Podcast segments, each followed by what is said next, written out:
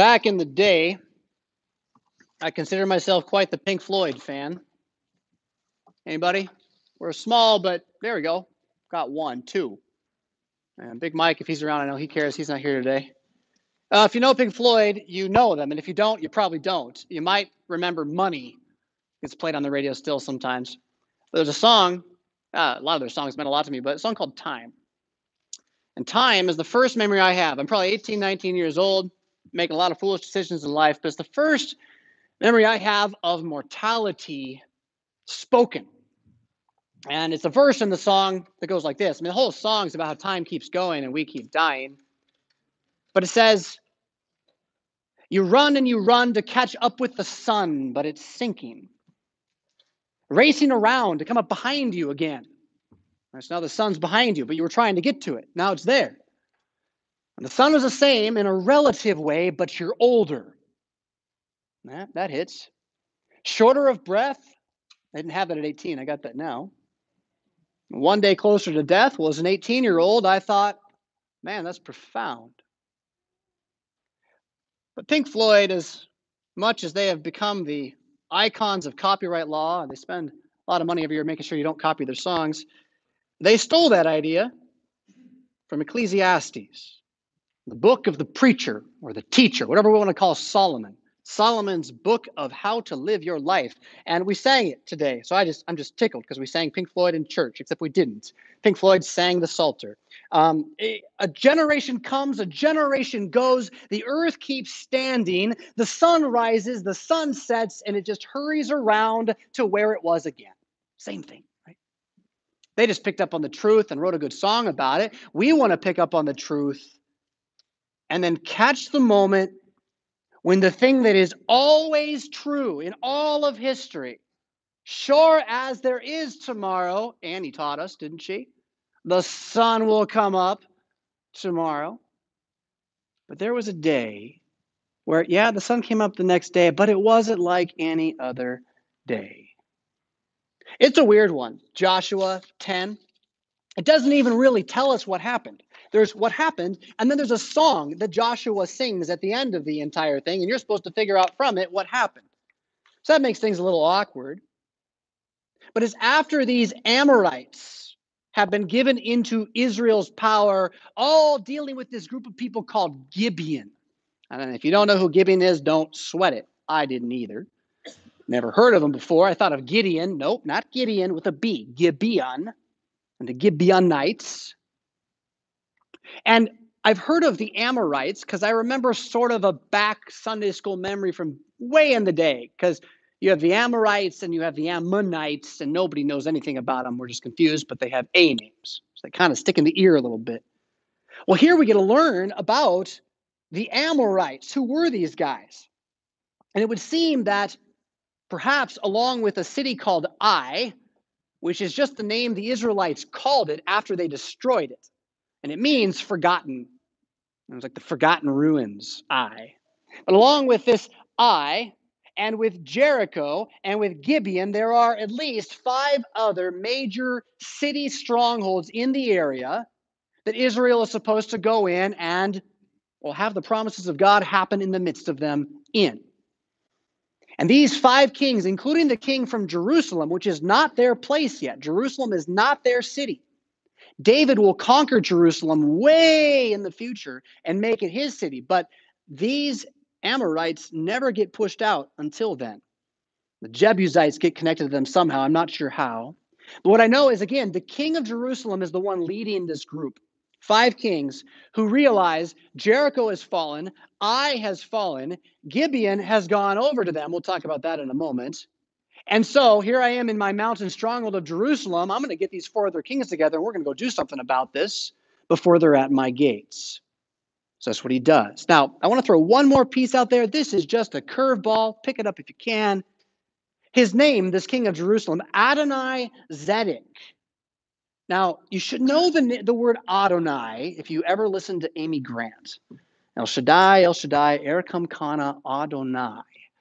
Adonai. It's the Hebrew word for Lord. Lord. It's the word that would usually be said by a Hebrew today reading scripture in place of the name Yahweh or Jehovah, or we translate it as the Lord. They would just say Adonai. Well, this guy calls himself Adonai, which again, it means Lord, King, Great Master. Adonai Zedek, that's Lord of Righteousness, which maybe shouldn't bother you too much until you think back. You've been to Jerusalem before this year, once upon a time with a guy named Abraham chasing someone named Lot who'd been captured by well some enemies and he he conquers those enemies and gets Lot back and comes back to the land and he's got the king of Sodom right there asking for some of the money back. But another king comes out. He is the king of Jerusalem. His name is Melchizedek. Melchi king Zedek righteousness. So now we got Adonai Zedek lord of righteousness and Melchizedek, king of righteousness, both the names of the kings of Jerusalem, which as a city means more or less city of peace or city of peaceful springs or the place from which spring from which peace shall flow. So this guy is not Jesus in any way shape or form and he's definitely not Melchizedek. But the the shadow of Melchizedek's religion, which remember includes the feasting upon bread and wine as part of the tithe and the relationship with God before Sinai comes about. Uh, something of that is still hiding here in Jerusalem in his name, but well, the rest of it's gone. It has to be taken by David. That all being said, these five kings, these Amorites, they form an alliance and they come together and they don't attack Israel. They attack Gibeon. Who's Gibeon to me? I don't know. I don't care. But it is kind of interesting. So Jericho was known as a superpower because they had a big wall. Huge, huge wall. Of course, if you were inside a wall, you were safer than if you weren't. You still are. We just take our walls more for granted, I think, than they used to. So there's that reality. Then you have this Ai event, this forgotten people who've been destroyed. And we know they were they were a small people. They weren't that big a deal. Should have been easy to get rid of them. Wasn't. That was Bible study this morning. But then now, with what's left, I've kind of given you the hat tip that the king of Jerusalem's up on a hill really far away and kind of can see things and think it through and he has time and he's forming the alliance. These other guys we don't know too much about. But we do know what they will say about Gibeon in a previous chapter. That of all of these cities, the five that lie, and then this other one, Gibeon, Gibeon is the one that is the most warlike. They're the one where every single man in the city is trained as a warrior and able to do battle. You should not go out and fight against the Gibeonites. The only thing I can p- compare this to in history, and certainly this is an unfair comparison, these guys would have been way tougher than the Gibeonites, is the Spartans. The Spartans, if you know their story, they're a city that was built in order to train warriors. And every single man from the time he was a kid was trained to fight and kill. And they had slaves to do all the, the cooking and get all the food. Now, I'm not saying we should try that, but I'm saying that of these nations here, the one most like that is the Gibeonites. And what do the Gibeonites do? They see Jericho fall and they see Ai get demolished. And so they put on ash, they rip their clothes, they take all their money and they leave it behind. They put pennies in their pockets and they go and lie on the ground before Joshua and they lie to him. And they tell him they're from a foreign country far away and they've been traveling and they just have run out of their last bit of coin and they plead that they might be allowed to remain in the land of the Israelites, for they know their great strength and power and ask them to protect them. So, what happens out of this is Joshua vows an oath to them absolutely, you're in, you can carry our water, and you can cut our wood for us. And I'm not kidding, that's what they were made. The whole peoples, warriors and all, turned into slaves for water and wood piles by the Israelites. But then, well, it, it kind of gets outed these guys aren't really from far away. Their town's like 15 miles that way. And they're back in it, but you vowed to them, according to the name of your God, not to harm them. What do you do? Now we could get into, I mean, Joshua, he's good and he's bad in this. He doesn't listen to God, but God forgives and works through it anyway. If he was listening to God, he would never have made the vow.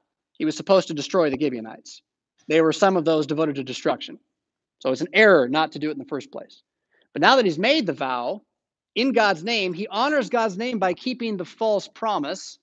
That's a problem. But then God is going to honor his name by keeping all the promises. And that's the thing you really want to see happening here. So that when the people of Israel find out they've been lied to, all they want to do is kill these people who are their slaves now. And Joshua says, No, we can't do that. We gave them our word in God's name.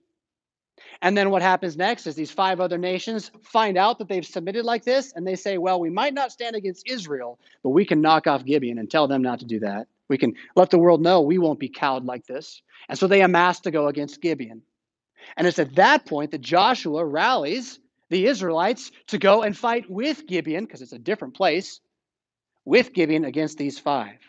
So the beautiful thing in this is that through this name of a man he saves, who makes a few human mistakes in his attempt to keep the faith, nonetheless, the Savior who goes to those who are of the nations, the sojourner, the outsider, when they are in their plight, and makes them like unto his own, even though they have no business being there, that's the God they have with them. And so he goes with Joshua and the men of Israel, and they rout the Amorites. And they rout them so hard that they flee in every direction. And it would seem that as they're fleeing, in order that the full prophecy of devotion to destruction, everyone's got to be killed. Everyone's got to be killed. Everything's got to be burned to make it all happen in one day, five whole cities. God does something that doesn't make any sense at all. He holds the sun still in the sky. And it would seem, and I believe there may be another passage that enlightens this, but it would seem that it's in response to Gideon asking for it. Not Gideon, I'm sorry. As a response to Joshua asking for it, he prays for it. And the song he sings later tells us why he prays for it. He prays for it so that they can avenge themselves on God's enemies. And for this, then, he says, I need more time in my day. I mean, it's daylight savings time, right? For pity's sake, we got less today, not more. We'll get more in the fall, and it's a lie all the way through and through. I tell you, I, would vote for anybody. I would vote for anybody who would put an end to daylight savings time. I don't know why we can't get that thing done. But this is so much more than that. Daylight savings time, we manipulate a device to make ourselves think it's a different time. The sun is the same as it would have been, regardless of what the blinking digital thing says. So if you live sunrise to sun up, it's not really even an issue. But when the sun decides not to set for a day, that's a whole nother thing. 24 hours in the sky while you're fighting. The question I have is did they get hungry and tired? Or is this really a miracle wherein they did not? God tells them how the sandals on their shoes did not wear out while they walked 40 years in the wilderness. So why should they get tired and hungry now when they're doing the Lord's work? And it leads again to this. I mean, if you want to imagine the slaughter, is awful, actually. A complete slaughter of human beings, bodies everywhere, blood everywhere, swords piercing them. It's terrifying. And yet, if we can't see in it who we are in Jesus, well, frankly, we have no business being Christians. A big common modern attack against Christianity is that the God of the Old Testament's mean. He's not nice, hurts people, does mean stuff. Well, how would you make such a judgment? St. Paul has a little bit about that for us today. We won't dig too far onto this, but in the midst of defending his apostleship to this congregation that he started, and now they don't want to listen to him at all, he says this about how you would judge your Christianity, how you would judge the value of your life. He says, when they measure themselves by themselves and compare themselves with themselves, they are not wise. I love that. When I judge myself by my own works or by the works of others, I am not wise. I cannot see the real judgment. And so, if I'm going to judge Joshua's story on the basis of some pedantic, snowflake driven, progressive, anti human agenda tromping over my civilization, fine. Chase that if you want. But what I see is a day on which the God,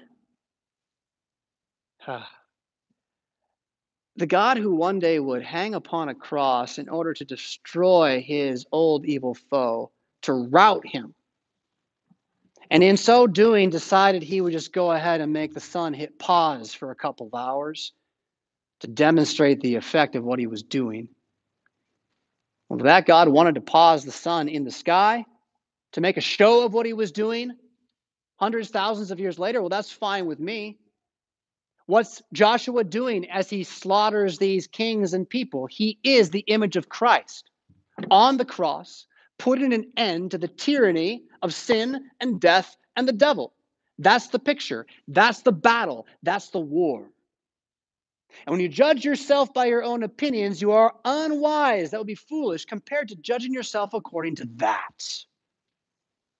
That reality of the second Joshua, who, as the Lord saving his people, enters the promised land in order to die as the people, in order to rise as the people. Our gospel reading is so full of Lenten beauty in this. It's it's chunks of Mark chapter 3 and then I believe also chapter 6. So it looks like the numbers are printed incorrect. But in it you see in this segment you see that as Christ is walking the road to Jerusalem where he knows he will die. He's told us as much. There's a whole variety of responses to him, different ways people are engaging him. Not everyone walks away with the same impression. And our text gives us a bunch of these. It's really nice how they just click, click, click. So, first, and maybe unexpected, when the demons see him, they fall down and scream, You are the Son of God. I mean, that's something, really. Um, I can't really imagine that. I have one life experience that almost gets close. So, with a group of pastors on the New Jersey shoreline for a conference. It was in the fall. Uh, they went there because it was cheap in the fall. It was too cold. It was like a resort waterfront beach park kind of thing, but cheap prices for our conference. So we're out on the boardwalk, and one of the men there who really likes to fancy himself someone who talks to people about Christianity um, began a conversation with someone on the on the boardwalk who was walking by and said something. I don't remember what he said initially. I know the conversation took less than three exchanges, so it was fast. We were still walking. He was still walking. But I know that his last words to us as he walked away in the other direction, backwards, facing us, pointing his finger at two guys who had collars on, were, I know who you are. I just thought, well, that's the thing. That's exactly what they said there. And I encourage my brothers to just continue walking patiently and believe that we fight not against flesh and blood, but against principalities and powers. Whether he was demon possessed or not, I don't know. And in a sense, I guess I don't care. What I care about is believing that it is such a thing out there. And when they see the real Jesus, they can't take him. They react poorly to Jesus. He won't let them talk. I wonder if that's still what's going on to this day. I don't know. But then that's not all that happens. There's some that are very close to them. He chooses 12. He designates them the words apostle. Apostello is the Greek word. You can hear it. Apostle. What does it mean? We say it means apostle. That doesn't help you. Ambassador. One who is sent with authority is really what it means. Ambassadors are this. Envoy, herald, any of those would do as well. He appoints them with authority, and you might remember from other gospels, they don't just have the authority to speak, they can also do stuff cast out demons, heal diseases. So he sends them out to preach and do that, and to have authority to drive out demons, including, and this is important not to miss, Judas Iscariot who betrayed him. Pardon me. Did I just turn it on finally? I really did. Thank you for your attention up to this point. Judas Iscariot could cast out demons by the hand of God and his promises. I think it's a common assumption that Judas never believed. And I think you got to be careful. I think he did not believe by the end. And how he got there, that's an interesting question. But at this point, he's given the authority to handle the sacraments of the new kingdom as they are at the time, and he does it and they go. Meanwhile, in the synagogues, that's in the places where church happened, where people just got together to hear the word of God. In those places, they, who's this? They were watching Jesus closely to see if he would heal on the Sabbath so that they could accuse him. Now, the Sabbath issue we'll leave for the side, but the point is in certain areas and with certain groups, everybody who's there to hear him is just there waiting for the mistake. They're looking for the moment when they can say, Aha, we got you, and we can hold you to it, and we don't have to listen to you. That is, they're spies. They're spies. He does heal a man on the Sabbath, by the way. He knows what they're doing. And when that happens, then these Pharisees, you just got to know them as the people who believe that Jesus will not come as king until they've done everything perfect and Jesus is in the way. They leave and begin to conspire against Jesus with the Herodians, a completely different group. They're not even Jews. They're Idumeans. They're from Esau's lineage. They rule over the area. They're sellouts to Rome. There's nothing good about the Herodians, and the Pharisees hate them with a passion. With all the racism you can imagine. And yet they go to the Herodians because they hate Jesus more. A crowd gathers where Jesus is. There's so many people he can't even eat. We got our little problem with spacing in here. We don't even know what that was like.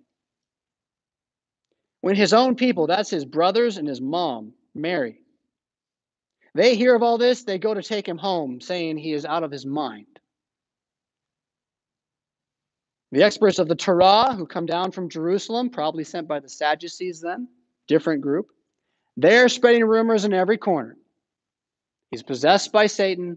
He speaks for Satan. He works for Satan. He's a sorcerer of dark arts. He should be killed. What does he do? He says, That's the stupidest idea I ever heard. You're telling me that I'm here with a demon to drive out the demons. Is that how you play your games? You play sports like that? I mean, he didn't have basketball, but really. You got five guys on your team, five guys on my team, and I want to win real bad, so I'm going to make one of my guys play for you. That's what I'll do. I'll score on your hoop. That'll make it work. No. If Satan drives out Satan, then he's already lost. But on the other hand, what if I don't have Satan in me at all? On the other hand, nobody can steal unless they're strong enough to steal. And what kind of teaching is that from Jesus? He doesn't want us to steal, obviously. So what's he getting at? Think about it this way. I imagine I don't I don't know what your favorite story is. So for me, it's always going to be fantasy or maybe zombies. So I imagine a treasure chest in some sort of locked cave. And I've got to get into this treasure chest, but there around that chest is some big lurking, who knows what monstrous thing. And I want to get into that cave and get that treasure because I need it. It's got medicine in it. It'll help my ailing mother. So I got to get in there and do this thing, but that, that beast is too strong for me. So what do I do? I don't. I don't go in. I wait. I let the beast win. But if there's someone who's strong enough to kill the beast, he can have that magical treasure. And that's what Jesus is saying. If I'm here because I'm not Satan, but I'm in fact your God, here to tie up Satan. Why are you on his side? Amen. I tell you. He doesn't back down. And this is the difference between boasting in yourself according to your measurements with those around you and boasting in the Lord. Because to boast in the Lord, to proclaim his praises, which is not some chintzy thing. This is to say what he has done. He has risen, just as he said. There it is, boasting in the Lord. That is only confidence all day, every day. But you got to believe it. You got to say it. You got to want to believe it and want to say it. But when you do, you are Joshua. You are the people of Israel. You are God fighting for you, making the sun to stand still, not in actuality, but beyond what you can see, making these words of God that are his living spirit, the battling armaments of your warfare. Can you imagine that every word I speak up here, if it glowed with the Holy Spirit within it as it flew from my mouth to your ears, I think you'd like that. I think you'd say, Ah, now I see God at work. But he doesn't glow, he just goes into your ears. He doesn't want you to see him because he wants you to believe he is there even when you don't see him, feel him, experience him. This is why he gave us weapons like baptism and the supper that are so tangible, they cannot be denied that they're there. So you're to fill yourself up with these and then awaken to holy prayer by this. Fearlessly tread amongst the kings of the age and know that as you go, your God fights for you and not against you. That's Lent too. That's Jesus with his face set to Jerusalem. That's the church of God, unassailable in the present age. That's St. Paul Lutheran congregation. What? Two years to the day plus three since a family named Fisk moved into the neighborhood across the street. Two and a half years since some hootenanny Yahoo started preaching at you. Not quite a year half a year, a little more than that, seven months since we left behind a beloved and aging facility. The day we have a, a voters' meeting with nothing much to do, honestly. Lots of information, lots to think about, lots to plan for in the future. Please come, but not really, nothing to be afraid of today, I don't think. Unless you're planning something I don't know about. Right now, we have the God who stopped the sun for Joshua, about to give you the body and blood of himself. And then we're going to have a meeting about the future. And I think this meeting is an important one and I look forward to it. But I want you to remember that everyone in that meeting is eating the same meal you are. That means they are bought with the same price you are. That means they are not your neighbor, they are not your friend, they are your brother and your sister in Jesus. And in that, they are also your slave just as you are their slave. And you are all under the one master, King Christ. That bounded unity overcomes everything. No matter what fears we might see and dream up, this Jesus cannot die. And just so you would believe it to be true, he decided that the sun standing still for 24 hours just wasn't good enough a demonstration of his victory. So he made it go black, took it all the way, the whole creation in one moment, so that you would know when it rose three days later. There was something new, something alive, that empty tomb now coming to you to make you fearless, to make you fearless in the battle. In the name of Jesus, amen.